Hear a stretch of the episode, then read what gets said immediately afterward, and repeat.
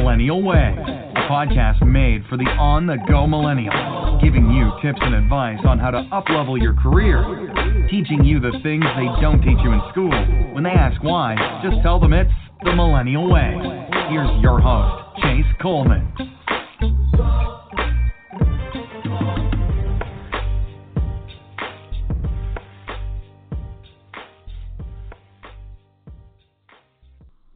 Y'all, welcome back to another episode of the Millennial Way. And oh my lord, if you've been keeping up with the NCAA tournament, does March not equal madness? I mean, this is I can't keep talking about this. This is my favorite month of the year. You know what? Put that aside. I've been having so much fun just watching these guys go out and compete day in and day out and fighting for their lives essentially. I mean, if you watch that Duke UCF game, you could just feel the emotion and that's why I love this complete tournament. Like, it just puts everything into perspective from a, an athletic and competition standpoint. I, I I could go on for days about March Madness. So keep up with the dang tournament. My birthday is this Sunday. I turned 25. I can't believe that I am actually turning 25. I feel like I'm old. And what's funny is you you talk to the people at work who are all much older than I am, and they always go, oh my lord, like you're so young, you're so young, you're so young, and you just don't. I remember my 20s, but you know what? I'm gonna enjoy this birthday. I get to see my father for the first time in a long time. We get to have some one-on-one time. We're headed down to San Antonio to go watch the Spurs play, and then actually retire Manu Ginobili's jersey. And if you guys are a basketball fan, then you know how significant this is, especially for a Spurs fan. So I am super excited for that. But I'm really excited to dive into this episode. We have a good friend of mine and a former college teammate. Now, he may not be playing in the NFL, but Brock Turner is one hell of a dude. He and I played against each other, quite frankly. He played offense, I played defense, so we had a battle every single day. But when it came down to Saturdays, we were buddies, we were friends. When it came to outside of practice, we had to be able to join together because, well, shoot, we were teammates. So I got Brock on the show today. Brock is one hell of a damn car guru, y'all. This guy, I mean, I told you guys that we're going to switch it up and talk a little bit about car buying and things that they also don't teach you in school. So Brock is going to actually help us understand car buying a little bit more and all the ins and outs and all the nuances of car buying. So I think I've ranted enough for you guys, and it's time to get Brock on the show. Brock, again, thank you so much for joining us today. And guys, like I mentioned, Brock was a teammate of mine in college while we played together at Stetson University. We used to compete every day, going at it in practice, and then every Saturday we used to compete together, going at it, going at it against competition. And you know, we were hoping to whoop some people's asses, but unfortunately, it didn't really happen at our time at Stetson. But I'll tell you guys this: I've been able to to create a great relationship with Brock from our friendship through Stetson, and continuing to have that on throughout this time period in our adulthood. And quite frankly, Brock is someone who I have a lot of questions for when it comes to millennial car buying because I'm in the market today. I'm about to buy a car.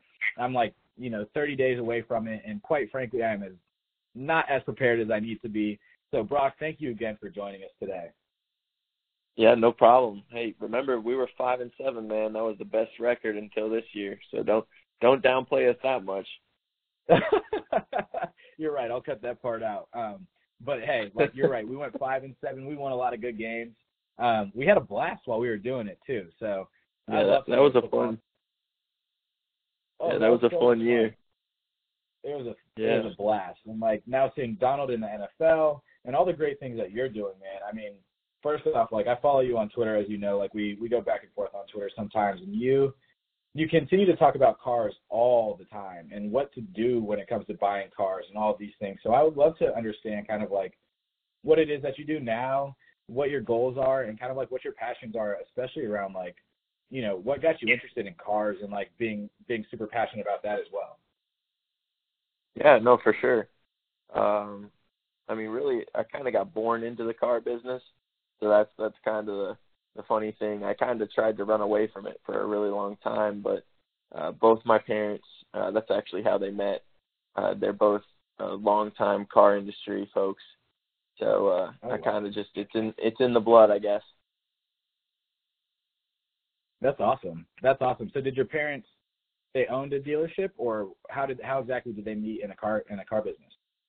No, so um, my dad and my mom both worked for uh, Southeast Toyota, which is the distributor side, uh, and now Okay. my dad actually works for JM&A Group, which does a lot of uh, warranties and and uh, you know back F and I uh, products.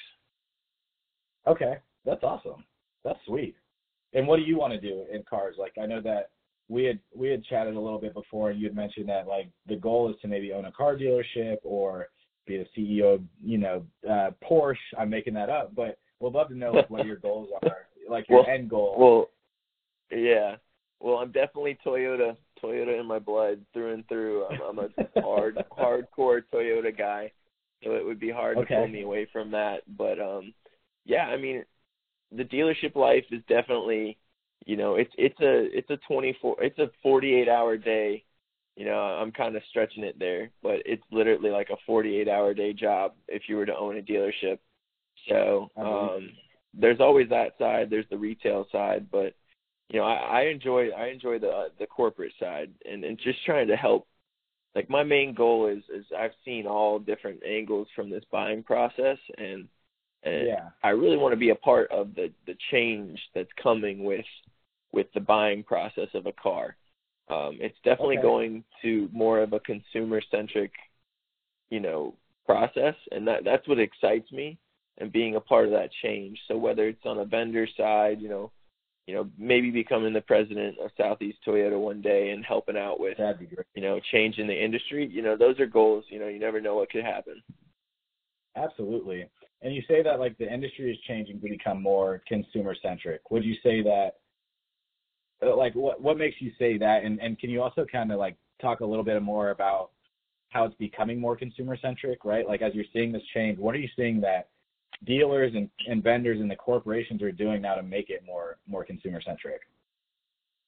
So for the longest time there, you know, there was the the mistrust that was built up from the car, you know, the dealerships, you know, you know, screwing people over for a lack of better term.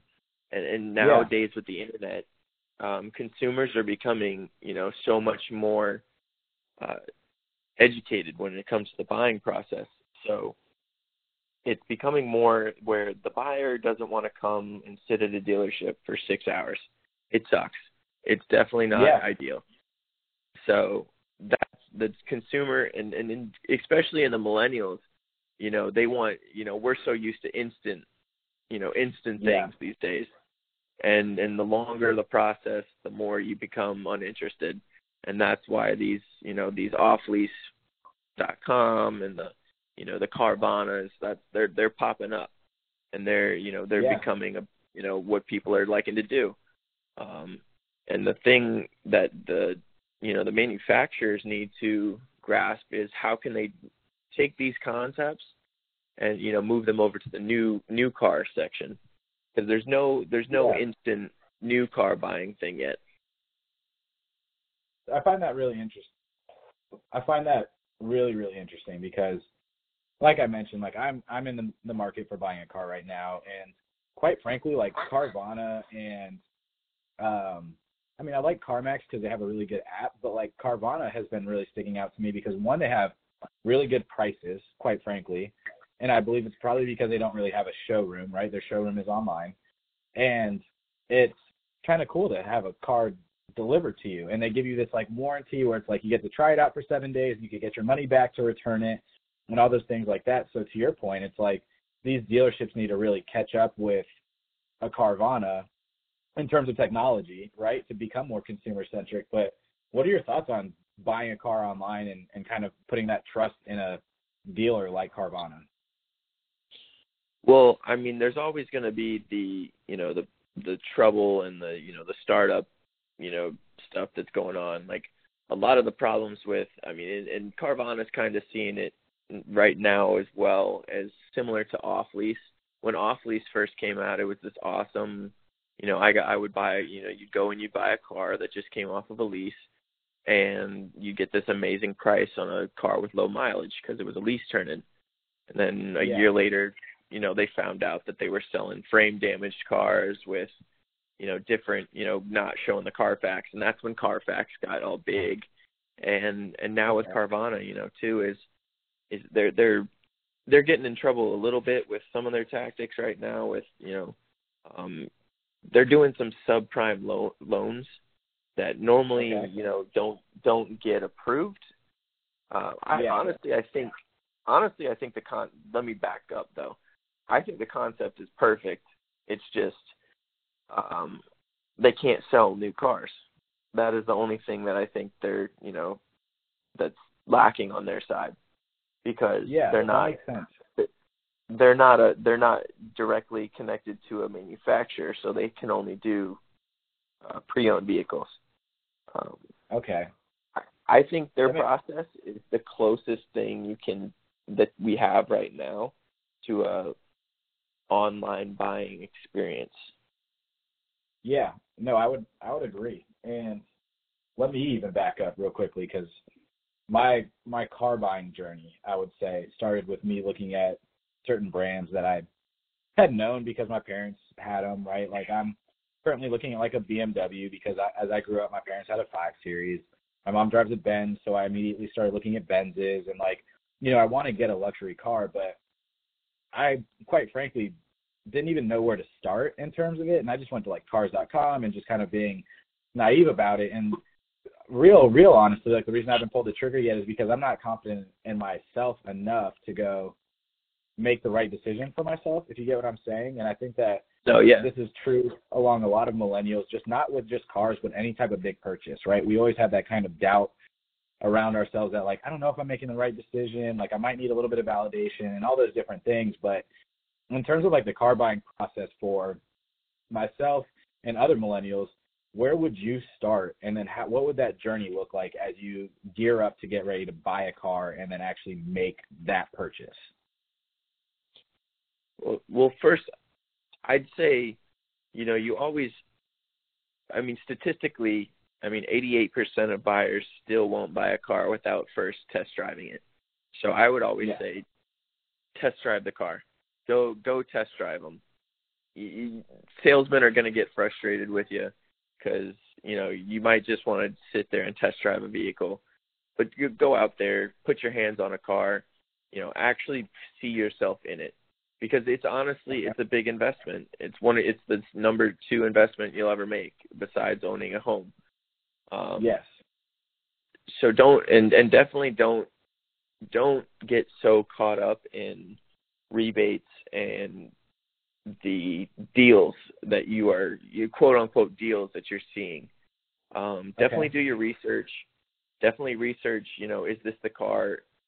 Do I want to drive? If I want to drive this car for six years, you know, is this the car for me?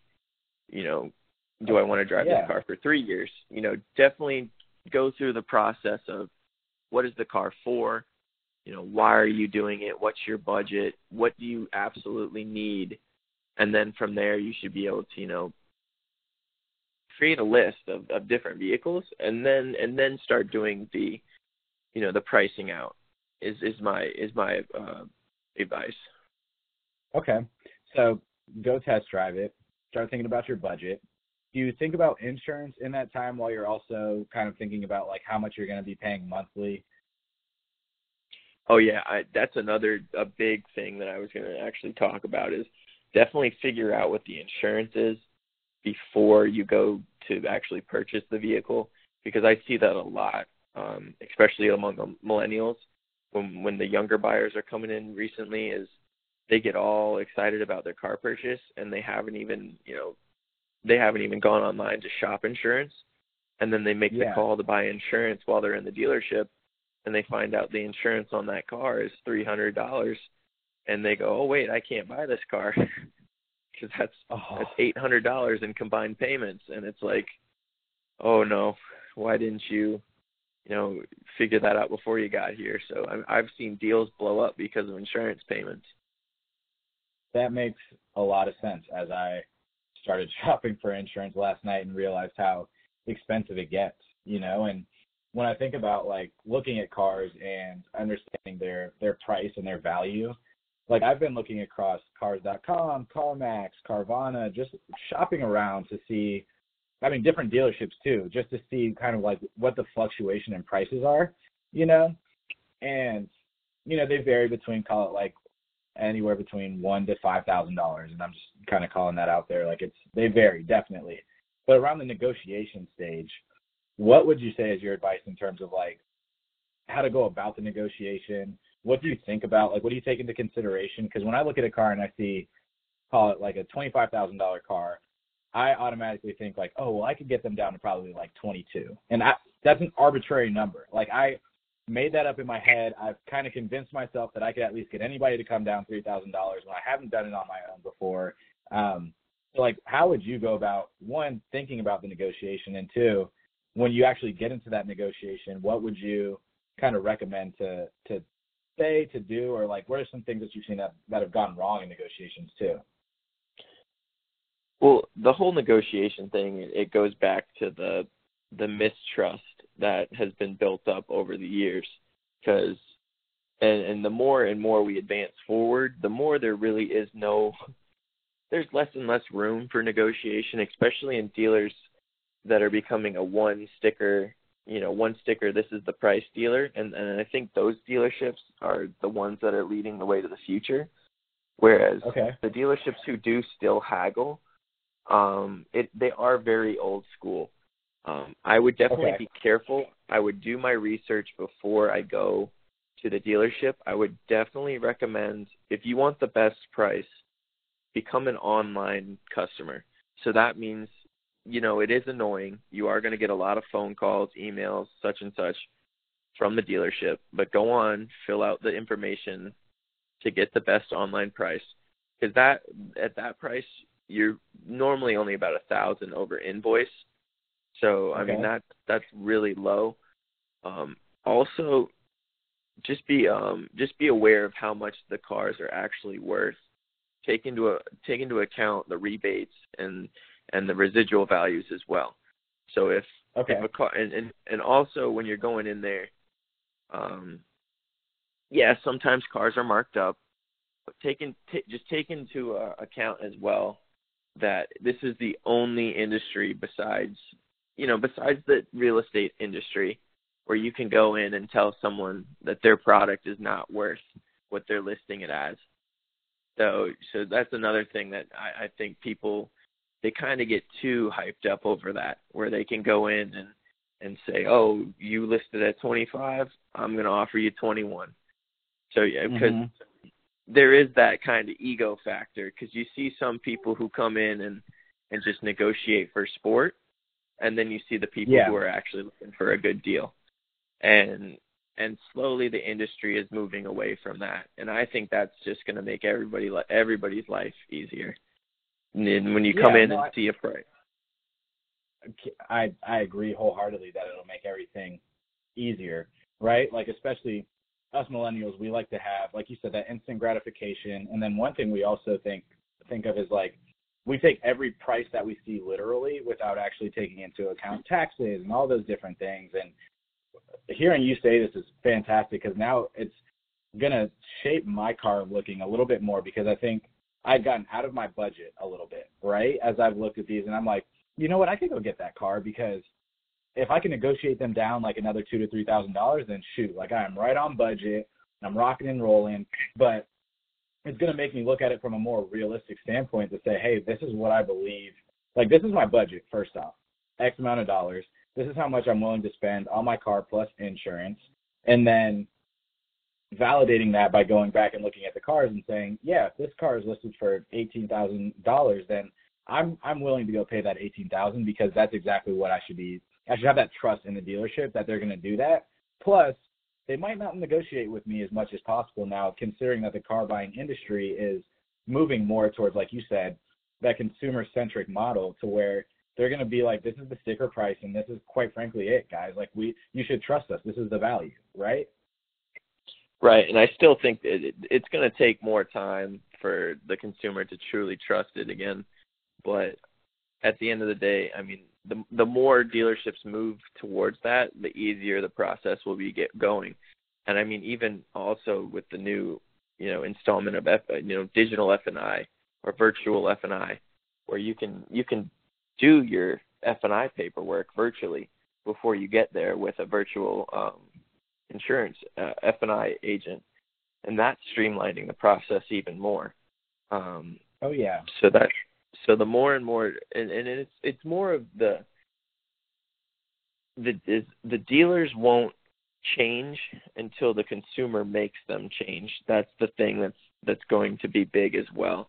Um, the ones that are stuck in their ways, you know, because they are, they do have the. There is still that uneducated buyer out there. They're very rare yeah. these days, but but they still are out there um, that are, you know, for you know a lack of better term, getting screwed over on certain, yeah, no you know, certain purchases. And and that's and it's and it's when they continue to do that to the uneducated buyer that it continues to build that mistrust with the educated buyer. Because i mean sev- i mean 79% of millennials these days want to learn the whole buying process before they go in. They want to know everything there is to know and trust me they know. Most of millennials that come in have all their all the bullets in the gun ready. When you have a you know you go pitch it to them they have an objection because they know. They've studied it. You know they've they have boiled it down to these are two dealerships I'm going to go to. If one doesn't work I'll go to my second one but hopefully I can get it done at this first one cuz cuz at yeah. the end of the day why why go to five dealerships when everything's online exactly like you know what's funny is as I've you know, I went back home to Atlanta for Christmas and I was visiting with my parents and my dad even is starting to move more towards that like millennial way of car buying and I thought it was so funny. Like he was talking to one of the people at we were at uh United BMW and they were and he was like, Listen, I communicate through email. If you guys give me a call, you will lose a sale. I promise. And I've done all the research. I just want to sit in the car. I want to test drive it, and that's all it is. And the person who allowed us to test drive was more interested in the conversation that we were having in the car than actually test driving the car.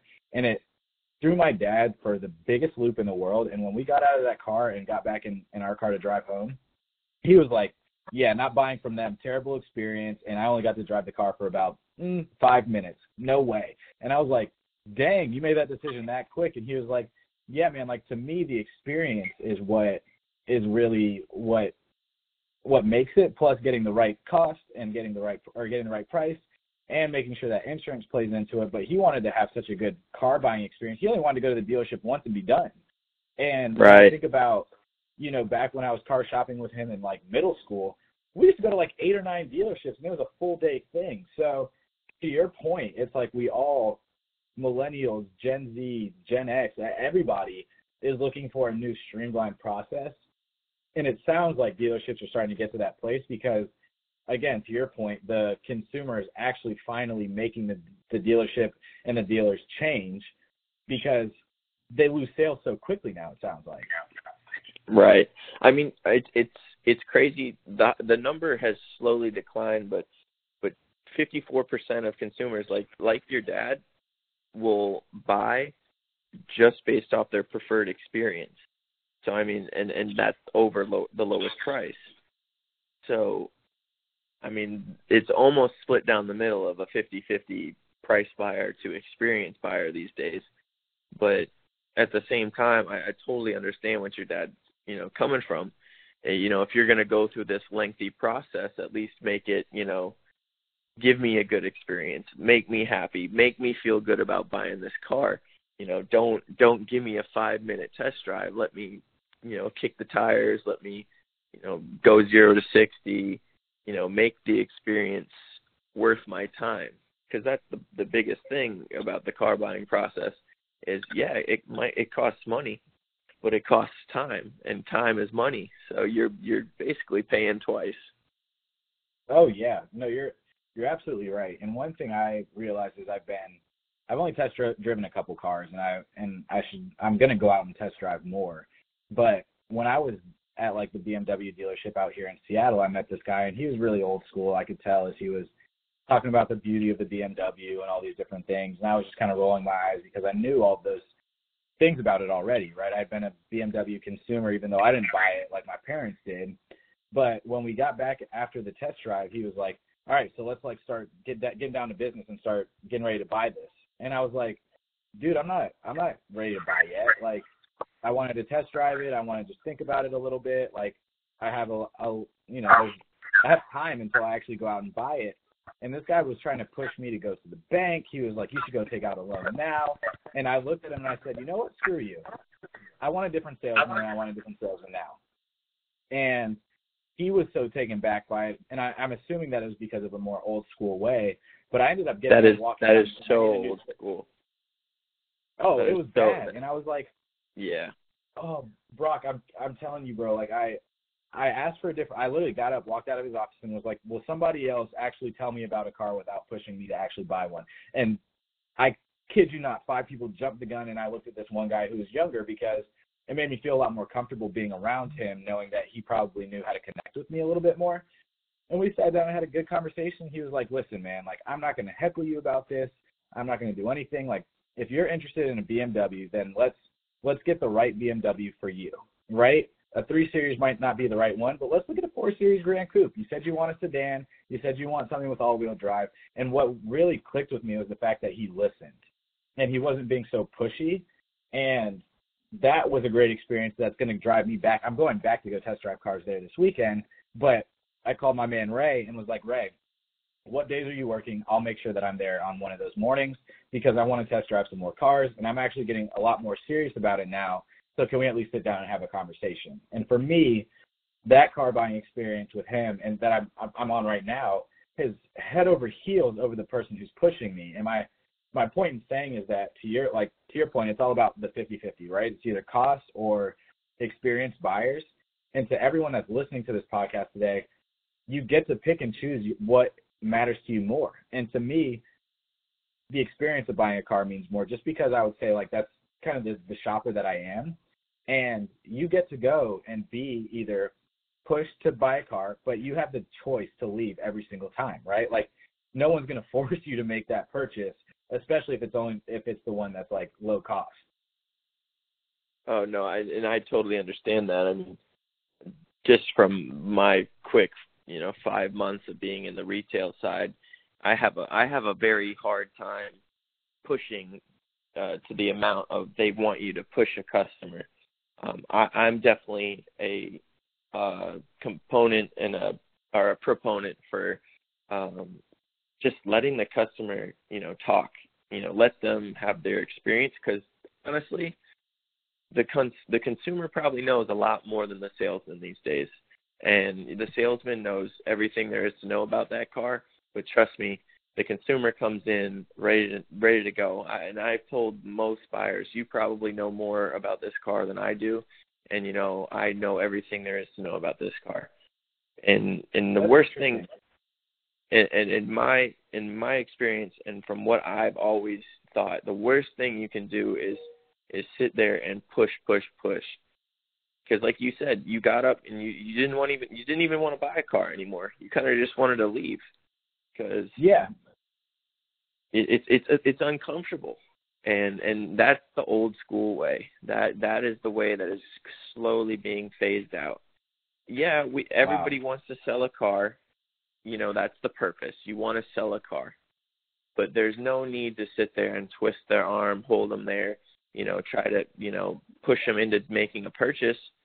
That the other thing i see is we push these consume we i shouldn't say we but the the industry pushes these buyers into buying sometimes and they feel pressured and they end up in the wrong car or they end up in the wrong loan. And then you know we i've seen so many repos and, and voluntary repos just because of the pushiness when everyone's life would be so much easier and everyone would be you know so much more happy with their cars if you know it was if if it was a little less um pushy definitely absolutely. That's that's really good to hear too. And one thing I heard you talk about was loans, and I think that that's very important to talk about too, right? Because you could either go to a bank and get a loan. All like almost all dealerships that I know of offer loans as well, typically at a really uh, at a relatively good rate too. I would say. Um, how should yeah the loans the loans are a tricky thing um because definitely especially being a first time buyer i would say loans are can be confusing the whole finance part can be a little confusing But I mean, I wouldn't get too frightened by everything. It's easy. If you can get your financing through your bank, I would highly recommend going through your bank, Okay. getting a draft or you know, getting approved pre-approval before coming. If not, Okay. if you want to just see what the best if you want to see what the best rate you can get, most dealerships do do business with over 50 lenders. Um, Okay. They are going to try and get you the best rate, but something I'd say for first-time millennial buyers is don't get frustrated with being asked for a co-signer. That doesn't mean Okay. that that that's no insult to you. It's just that the banks are kind of, you know, e- especially if you haven't built any credit yet. Now, if you've built Yeah. credit, that's a different story. But if you're a first time buyer with zero credit, don't be insulted when they ask you for a credit uh, a cosigner because really that's it's how everybody has to go. And honestly, getting a cosigner isn't a sign of weakness. It's going to get you the better interest rate as well. And Yeah, and keep going. and and that, no, that that was kind of the end of that thought. Just definitely, Yeah, no, I- definitely the interest because the the main thing also is the, the I mean the government has raised the the Fed has raised the interest rates six times in the last year. So the days of zero percent, the days of zero point nine, the days of one point nine are dwindling. So if you can get in that in that range with special financing, which is normally through the manufacturer, um, definitely take that advantage. But don't get don't go in there and say I only I only do zero percent. That's not a negotiable thing anymore. That's because if you don't qualify for a low interest rate, it's it's not like they can clap their hands and make a bank in you know make a bank finance you at zero percent when they won't even finance an 800 credit score at zero percent. So that's another thing I'd I'd give advice to. What would you say is a good interest rate to get in today's market? Would you say like because I've seen anywhere between like call it like 5.8 to like 11.8 and and interest rate and and correct me if I'm wrong. The way that I understand it is that every year that you have like that rate, it's added on at the end of that. So if say it's the 10% and you're paying 100 bucks per month, once your first year is up, they add that 10% on, so now you're paying $110, right? And now that's a very low car payment, um, but that's just using easy numbers. Correct. No, correct. That's that's how it works.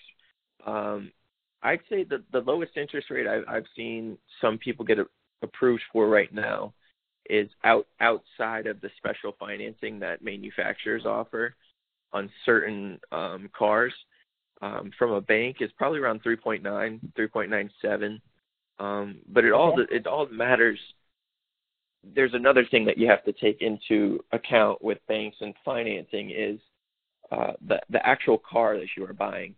It's very hard to Okay. get a low interest rate on a pre-owned car, and especially an older pre-owned car. Normally, the banks don't like financing anything uh, older than a 2015 at this point, um, just Okay. because it's it's they're normally going to be higher mileage, uh, outside of their warranties, and you know older. So if you're looking for a pre-owned car, I would always recommend staying within four to five years of the current year, just because those are the cars that are normally still inside of a factory warranty or so, or have some type of warranty left on them, which banks Okay. find appealing. Um, So that's a for Toyota, that, for Toyota, I know they do their certified pre-owned cars. Banks do find Mhm. those very appealing, um, and they will finance them at lower interest rates, uh, also depending on their credit score. okay. So an important question to ask, like when you're going to the dealership, would be: Is it still under factory warranty? Is that is that a fair fair assumption? Uh, if if if that's, I would definitely ask what what their warranties are, because every Okay. dealership is actually different. That's another thing, um, and also manufacturers have different warranties as well.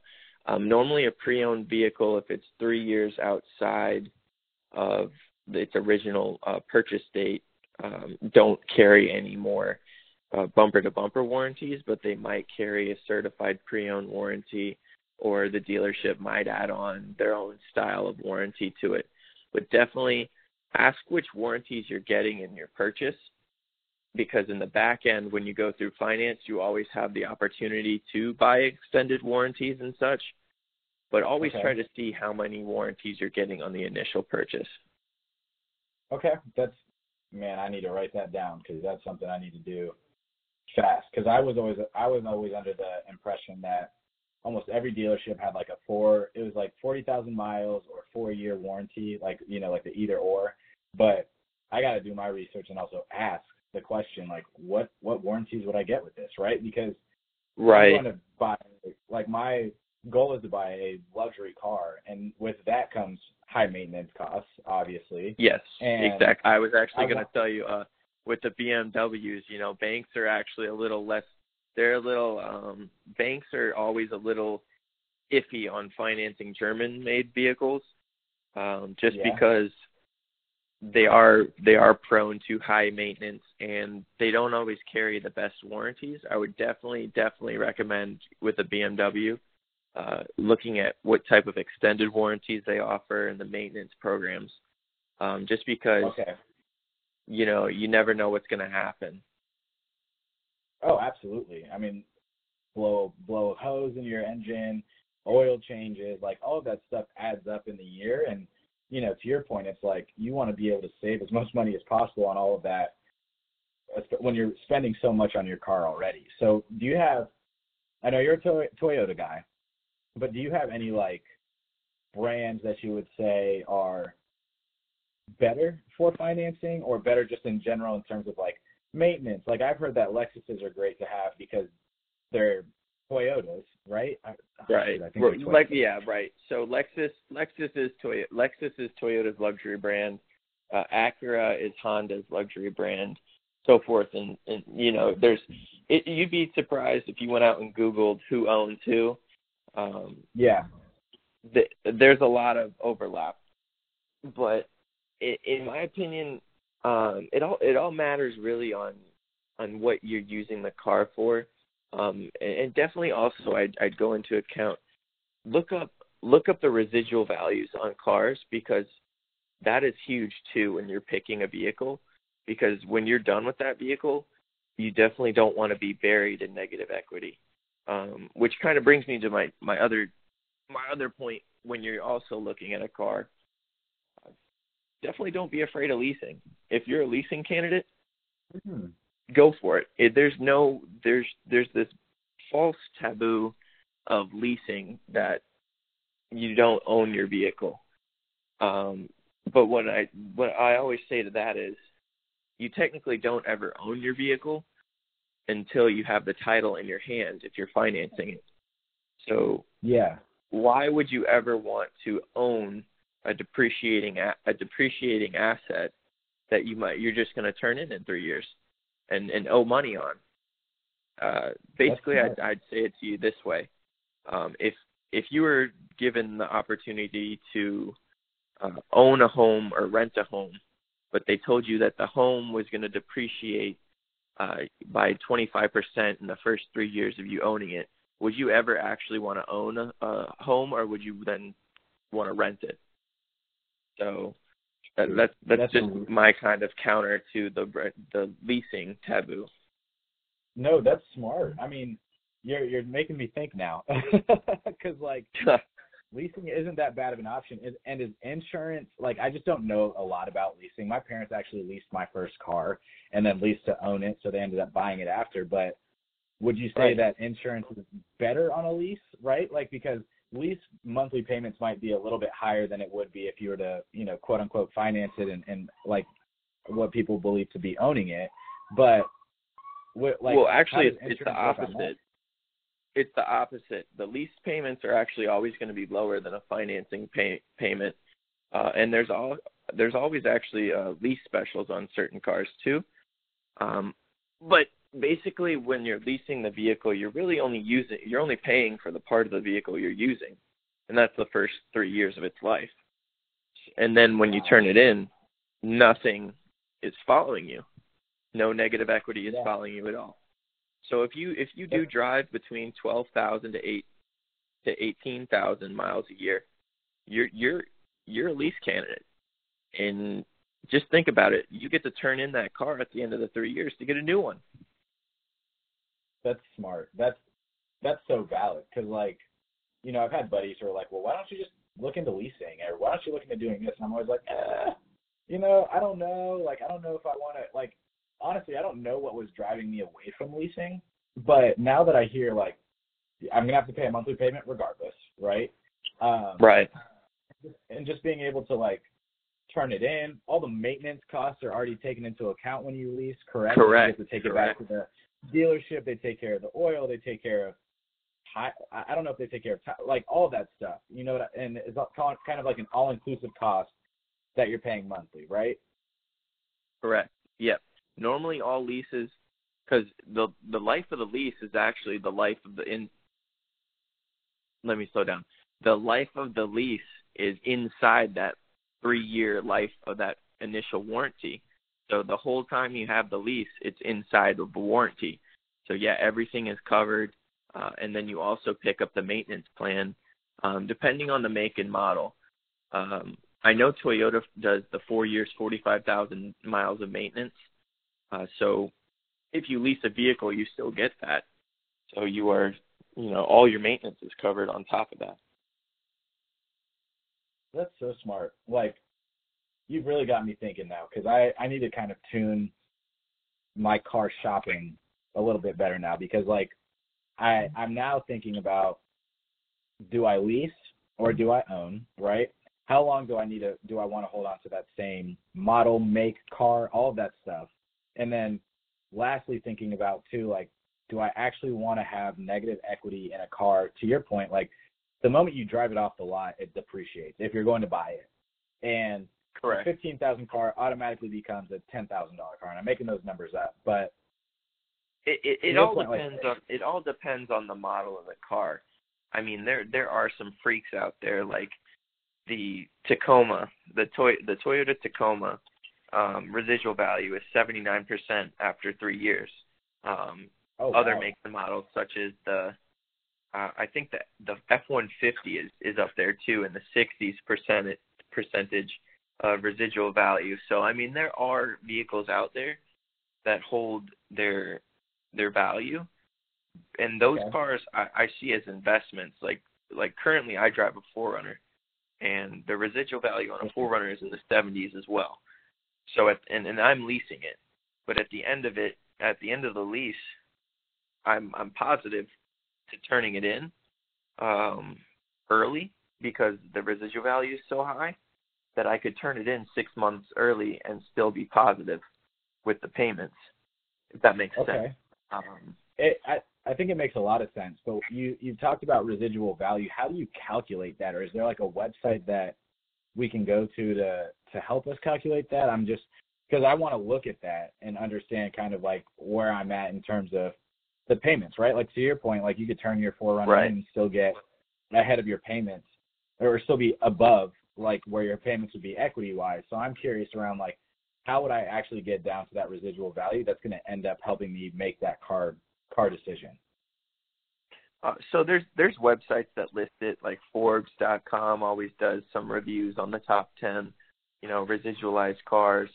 Um, KBB Kelley Blue Book is always a great resource.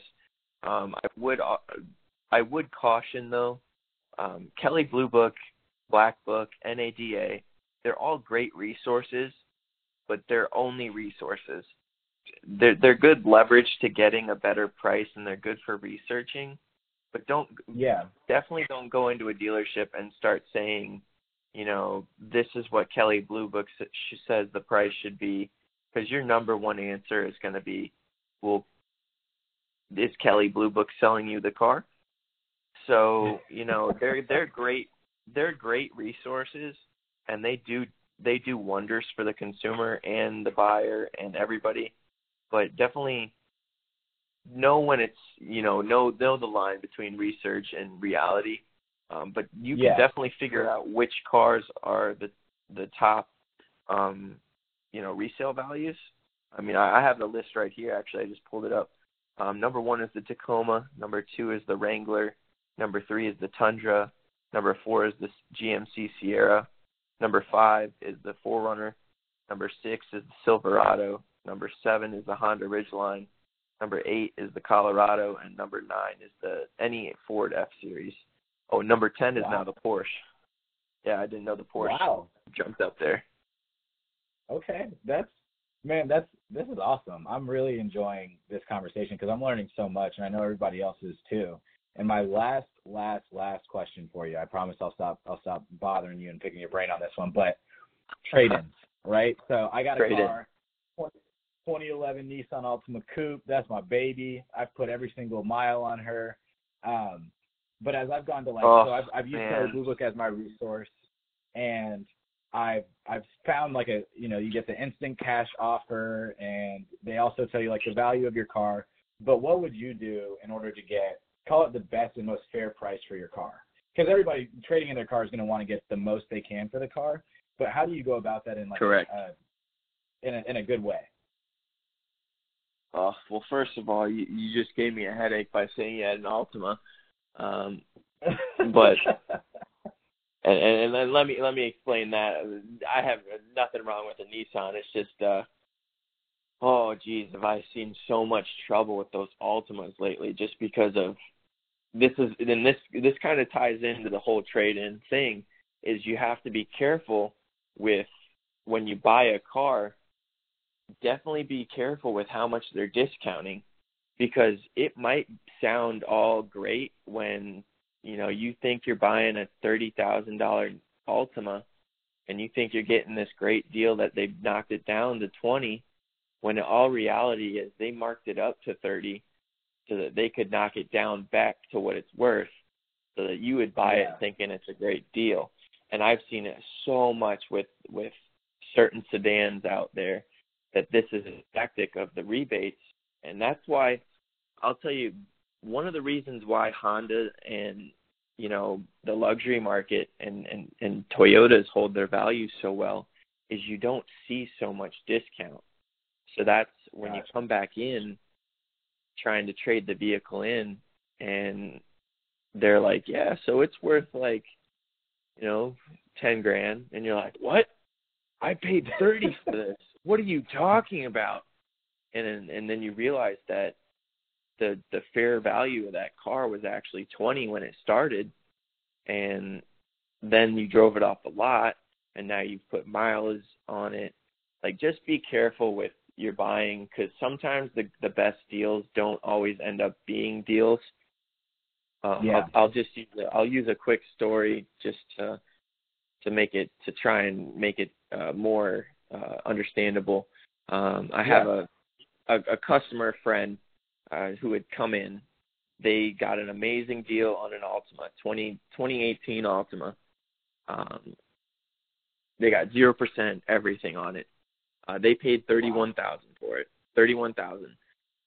Uh, it's worth right now about twelve to fifteen thousand dollars, and this Oh, is a year. This is a year after purchasing it. So they're they're about anywhere between because they owe about 27 still on it. So they're about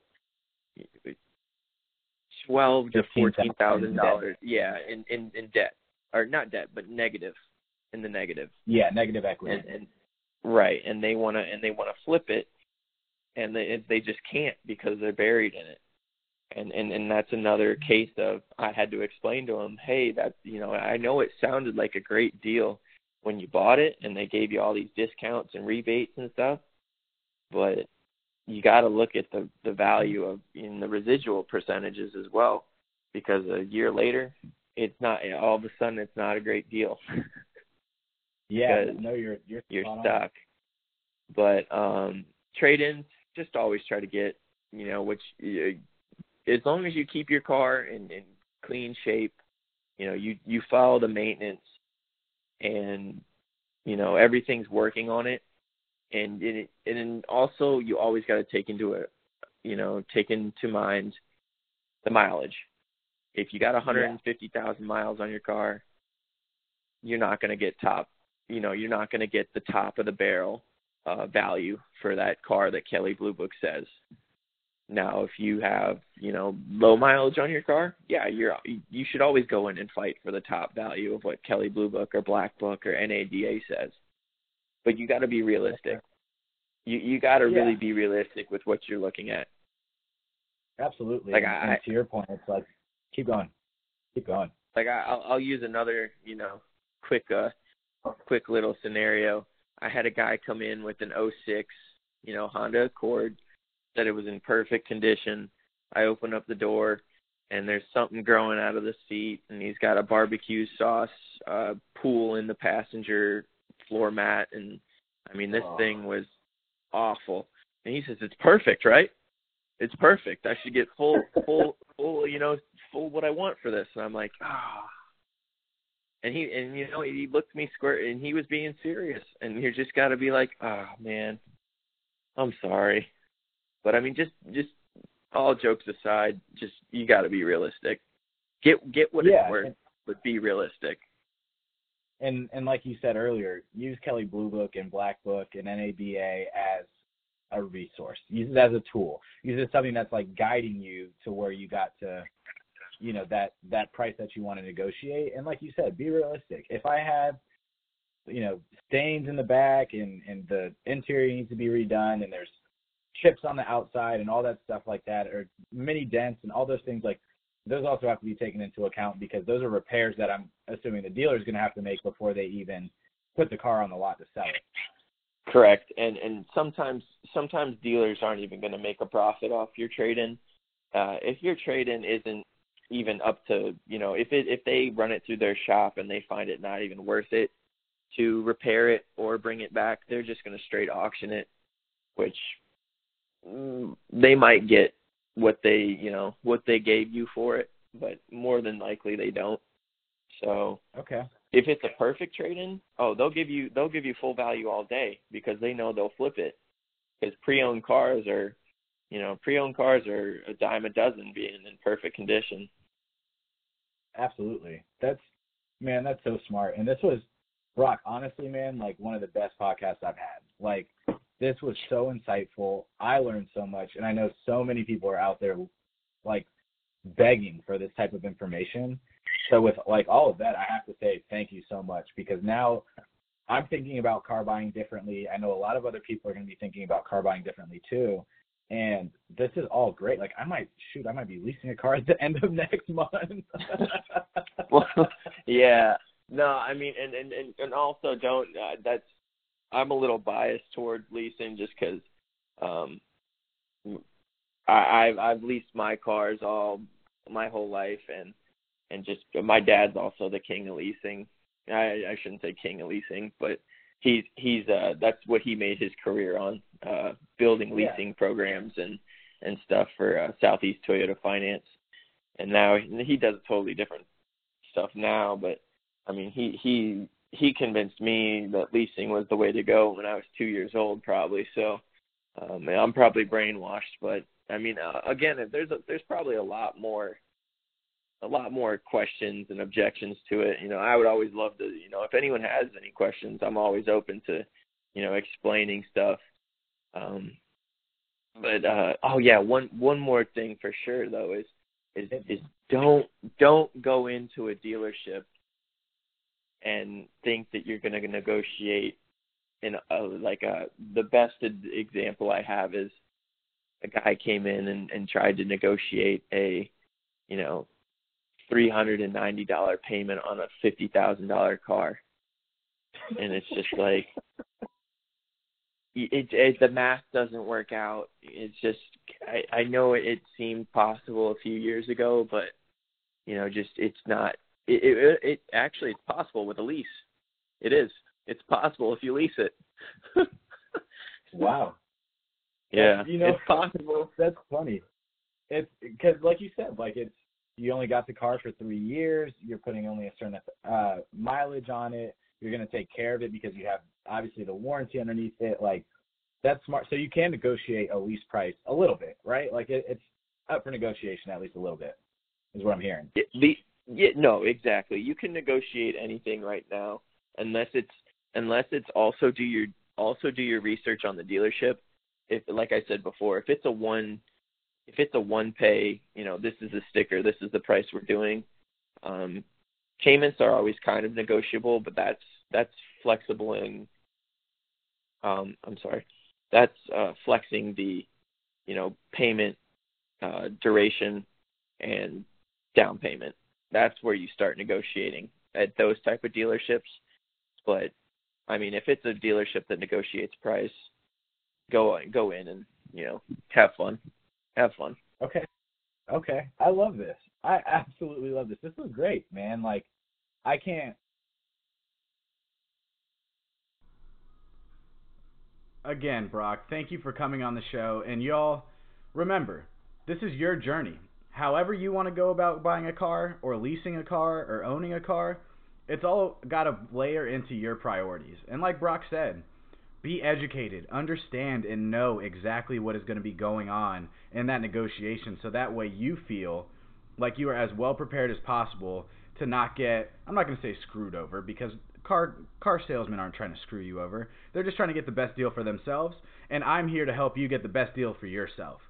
So with all this being said, go out there. It's winning Wednesday. Get those W's, get those damn dubs, win today, and y'all, like I always like to end every episode now, go out and do something nice for somebody today. And you know what? I want to hear from you.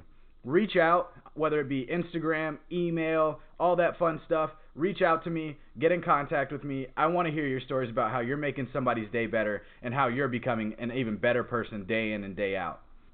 Our website is brand spanking new. It got a complete look over, and I am proud to say that it looks pretty damn good. So head over to the website, it's millennialtalk.com. St- like just click around in it, check out some blog posts. We got a lot of new blogs coming up. We also have a newsletter that'll be coming out here soon. Be on the lookout for that. We're going to have a huge pop up on the website. Just enter your email, and the next thing you know, you'll be the first person to hear about exclusive content, about exclusive interviews. You might even get some exclusive interviews that won't even be po- that won't even be posted here on the podcast. Who knows? That's for you to find out. So, guys, head over to itsmillennialtalk.com. Follow us on Instagram and Facebook at underscore millennial way and facebook.com slash it's millennial talk. Go out there, win today, and let's get this bread.